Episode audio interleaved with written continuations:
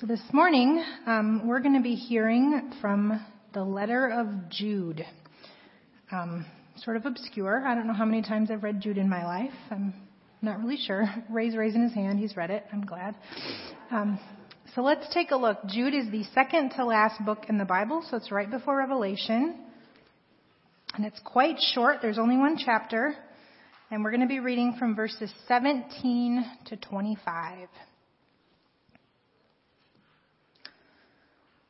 But dear friends, remember what the apostles of our Lord Jesus Christ foretold.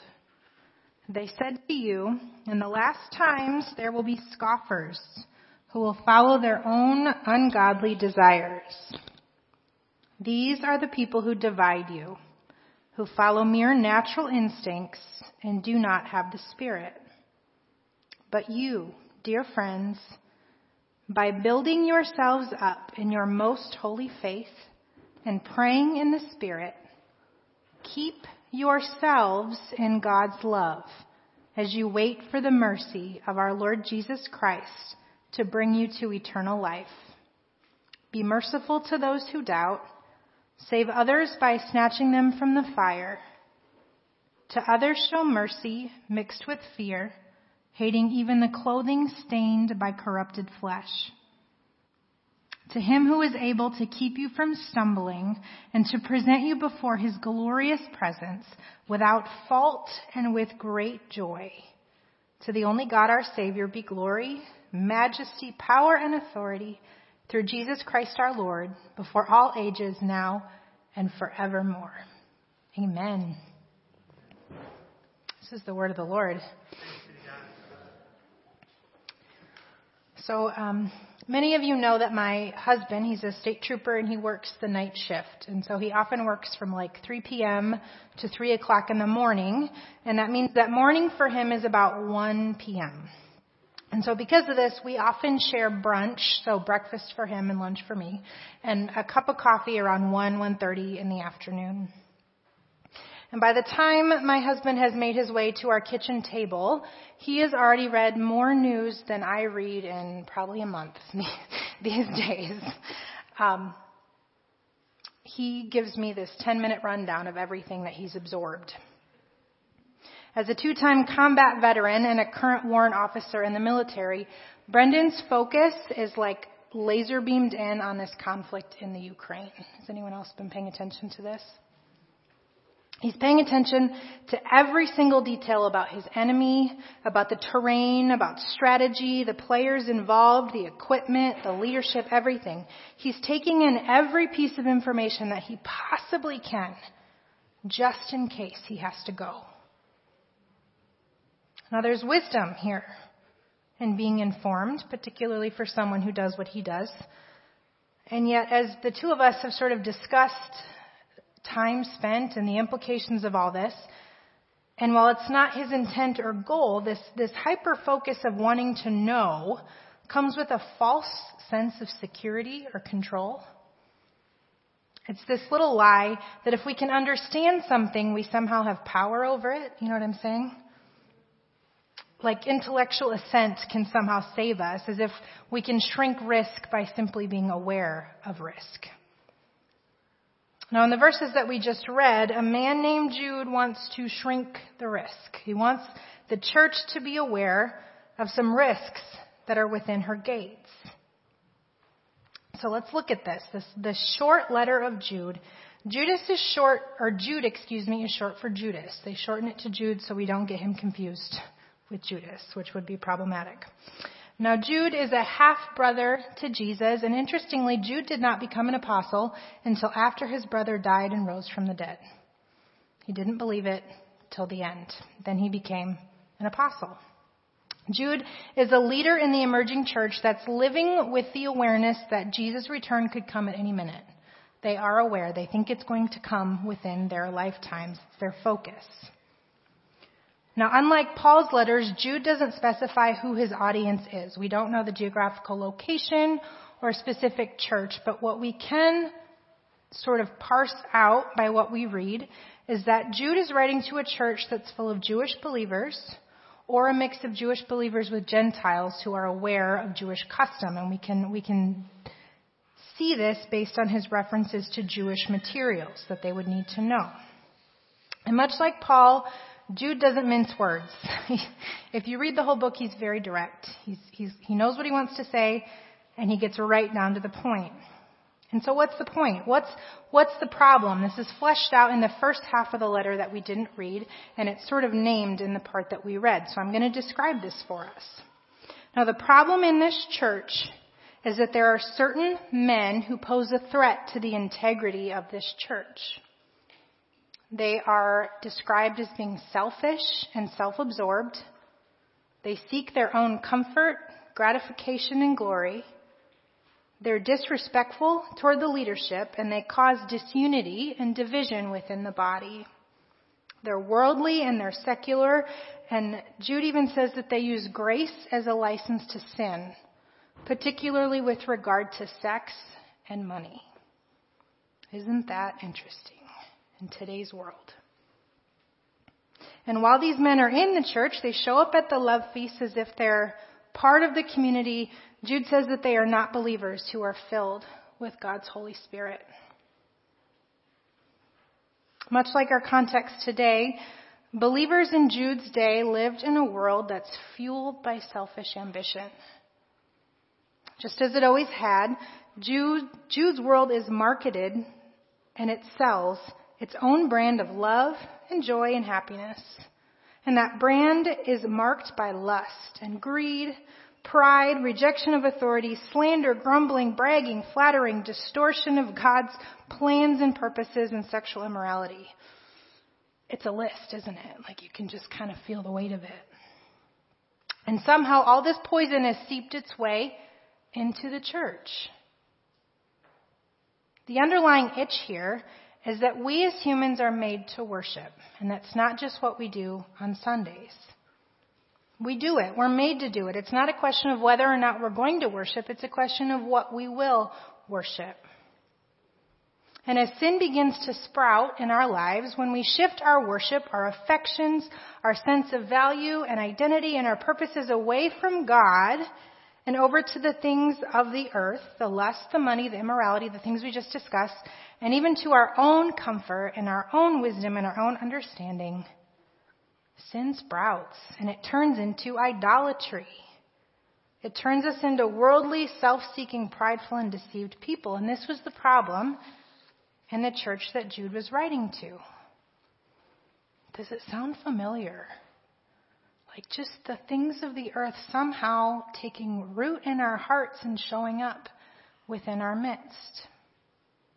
No wonder Jude is fired up about it. No wonder he wanted to make sure that the church was aware of it. But he doesn't stop there. And, and for me, as I was studying, this is where things get really interesting. Jude doesn't just point the problem out, he has a lot to say about how to solve the problem. This is what he says. So the first thing he says is that this shouldn't be a surprise. Isn't that encouraging? Like the apostles told us, the Lord told the apostles, people, there will be those who try to cause division among you. It's coming.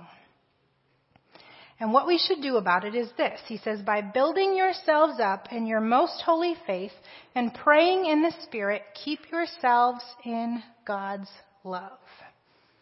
As you wait for the mercy of our Lord Jesus Christ to bring us to eternal life. Now the sentence structure is a little weird here in the original language, and so I think a more clear way of saying it is, Keep yourselves in God's love. That's the command. By building yourself up in faith, praying in the Holy Spirit, and keeping focus on Jesus and eternity, the blessed hope. And then Jude gives us some instructions for how to treat others. He says, be merciful, practice evangelism, and be radically adverse to sin. But what I want us to see here is this is a command to keep oneself in the love of God. Another translation phrases it, fasten yourselves like a seatbelt. Buckle up. Fasten yourselves to the love of God. I don't know about you, but this feels weird to me. Like I don't, I don't know what I was expecting. Maybe I thought Jude would give some advice on how to do some really good conflict or, or church discipline, you know, like this is a problem. I didn't expect love to be the solution that he posits. Now last week we heard a beautiful sermon about the love of God. We were invited to return back to our first love or to go maybe for the first time to a tender moment or season when our hearts really find their home in God's. We were encouraged to read through that song of songs and to drink deeply of the love that God has for us and to consider the love that we have for Him in return. And as Pastor Gina noted in that message last week, this exercise could be really uncomfortable. It might feel mushy and gushy and emotional and, and maybe even like unproductive or selfish, right? To just focus on love. Some of us may not have had this kind of intimacy with the Lord before. And I think some of us struggle to be sort of lovey dovey even with our loved ones on this earth, much less with God. And yet, as we learned last week, Revelations warns us about neglecting that first taste of besotted love. The Bible includes this song of songs that's dripping with desire, intimacy, and love. And here we have Jude telling the church on the cusp of division and dissension that the solution to their problem, the way that they're going to sustain under pressure, is latching themselves to love completely the opposite of these certain problem people in their midst, the church is to fasten their hearts to the love of God. As I thought about this, I was reminded of a documentary that I saw semi recently, and it was about mountain climbing. And it was about people who do this thing called free or solo climbing. Have you heard of this? They don't use ropes, friends. Like they they climb just crazy rock surfaces without ropes. And what they do is they study these mountains, right? Like they get to know every ledge and crevice and they study the weather and they pick the, the perfect day. And, and the idea is that somehow on their own, without help, without ropes, they can do it. It's crazy. I mean, if, if you like it, I that's I think it's crazy. It gives me anxiety just watching it. It's caused great conflict in the world of climbing, like the culture of it. And if you look at the statistics, like many of the leading people in this, in this practice have actually died. They've, they've fallen to their deaths and died. They hadn't accounted for things like radical shifts in weather that happens higher up. The potential for their own human error and the danger of rocks simply falling, crumbling. You can't depend on it. If this life is a steep climb into the heavens, our hearts need to be fastened to the rope of the love of God. We gotta clip ourselves in, and it's gonna be what holds us fast when the weather shifts, right? If you're on a rope and you're mountain climbing, you can like take a nap up there. People do that. You can rest when you're tired on that rope, right? That rope of love is going to be what catches us when we stumble, when the rocks that we think are solid fall to the ground. And it will provide a resting place when we grow tired. And it provides a map to the top, right? Like if that rope is up there, you know where you're going.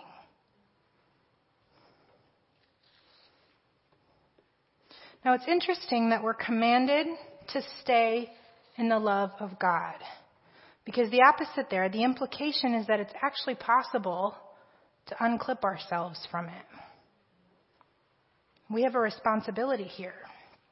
And as I thought about this, I wondered, like, why? Why would we actually take ourselves out of the love of God freely given? And I think there's a lot of motives there, right? Like you've got, I think just innocent ignorance. Like some of us weren't raised with this concept of steeping ourselves in the love of God, pouring out the love of God. It's just something we're not maybe aware of. I think for some of us, maybe we haven't experienced positive human intimacy, and so there's maybe a fear, fear of rejection tied to intimacy with the Lord. Have you ever heard someone say something to the effect of, I'm so sinful that the Lord couldn't possibly love me like that? Maybe you felt that way. I know I have. It sounds like what some might call humility. You've got a sort of a right view of your own depravity. And yet, for me at least, as I've dug deeper over the years, there was actually some pride under there. Because the lie under that rug of God couldn't love a sinner like me lies the idea that at some point I could earn my way. Like I, I can, I can memorize that rock face and I can climb by myself and maybe God can at the top if I earn my way, right? It's that rock climber who thinks that if they just memorize it, they can climb and do it by ourselves. I don't think it's a coincidence that in Jude's day and today, the enemy's tactic is to tempt people with distorted ideas and objects of love and self. Like, do you see the way it lines up here? Because when we shift our focus, like our love on ourselves and our own ability, or to the things to the side that we might love, things like money or affection or attention, all these other things, we lose our connection to that rope that we need, to that love. Worship is an overflow of who or what we love. That's what we give our focus to. And so when we neglect our love of the Lord and our worship shifts, it finds a landing place and that really becomes idolatry. And idolatry produces this problem that Jude is addressing. Now I think that the people that Jude described like they know theology. They, they, if you talk to them, I think they could probably explain. I'm in a church because I believe this and I think that. And they blended in just fine. But the problem is that their hearts were given over somewhere else. And then they became deceived and their lives started to bear the fruit of that deception. Do you, like, do you see this? The knowing is not enough. Like, the knowing is good, but if we're not tied to the love of the Lord, you can, you can just lose it. You lose your focus. We must keep ourselves in the love of the Lord. The verb tense there is imperative. It means it's not just a suggestion or a good idea, it's a command. And the rest of the solutions offered are part of how we do it. They come under this idea. So, knowledge without the end game of growing in love and maintaining, it's, it's not the point. Like, love is the end game. We are to build ourselves up in the faith. This is part of staying in the love. Now the verb here indicates an ongoing thing. This means that we as believers are constantly growing. Did you know that? Like so often as a pastor, I think people, um, I've run into this where it's like, oh, I'm good. I'm, I'm in my faith. Like I'm saved. I'm, I'm done. You got nothing else to give me. We are always growing, like consistently building ourselves up in the faith, and we are responsible for that building. Giving ourselves over to that building. So really practically, this means being with other believers. It means submitting to spiritual authority. It means continually measure, measuring ourselves up against the word of the Lord. This is why Pastor Gina brought up her tattered Bible last week.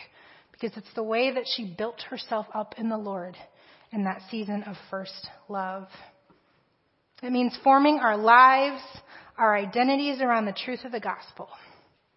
And from that flows a loving union with God. That's the end game of building up. In order to keep ourselves in the love of God, Jude says we're also to pray in the Spirit. Now, this can mean praying in the gift of tongues. It's a beautiful gift. But it also means not praying in my own spirit. Not my own plans, not my own perspectives. It means entering into dialogue with the Lord in prayer. I'm not doing all the talking. I'm listening. I'm listening to the Spirit. I'm asking the Lord what He thinks about things.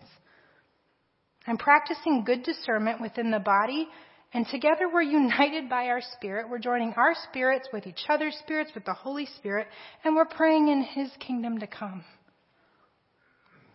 Just as trees point themselves toward the sun and put all their energy into pushing past the shade, humans were made to turn our faces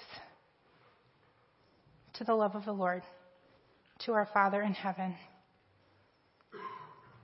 Man, what a hard taskmaster we have, right? Like, this is the way you're going to sustain pressures in the world. You're going to stay in my love. You're going to spend time in my spirit. And you're going to point yourselves toward what's coming. Our Savior who's coming again, His kingdom to come and rule and reign in joy and peace. Such goodness. And the beauty of it all is that this isn't just some mushy gushy exercise. Like, this isn't a Valentine's Day date, friends as we've heard in testimonies, this is what's going to bubble over to change the earth. Like it's not just about us. It's as Hope was telling us, you come from this place that's so full that it bubbles over and it impacts the world around us.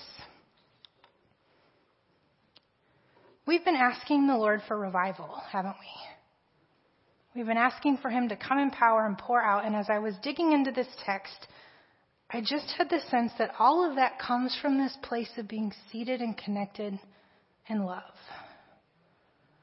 Because if we're not connected to that love, we can be deceived and we can get lost and we can grab the wrong rock and come down. And so this morning, I think this is God's invitation to us. Let's keep building ourselves up in the faith. Let's keep growing and staying in His Holy Spirit. And let's latch ourselves to the love of the Lord. Jude ends his letter with a blessing and assurance. It's like after he explains the dangers of what's going on, he wants to land with confidence. And so that's where I want to land for us too this morning before we pray. Jude says, To him, who is able to keep us from stumbling and to present us before his glorious presence without fault and with great joy. To the only God our Savior be glory, majesty, power, and authority through Jesus Christ our Lord, before all ages, now and forevermore. Amen. Let's pray.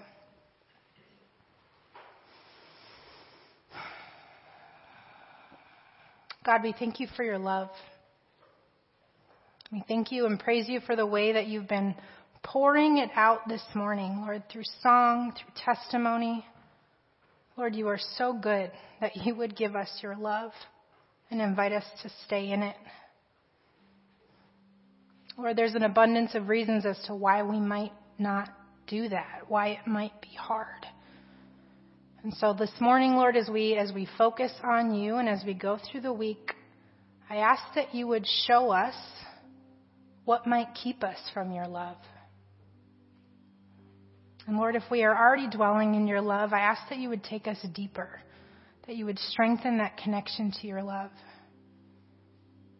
Lord, we ask that your love would bubble over, that it would pour from our hearts and lives lived in worship, that you would be lifted higher in all of our lives. And Lord, we do ask that you would pour out revival on this earth. In Jesus' name we pray. Amen.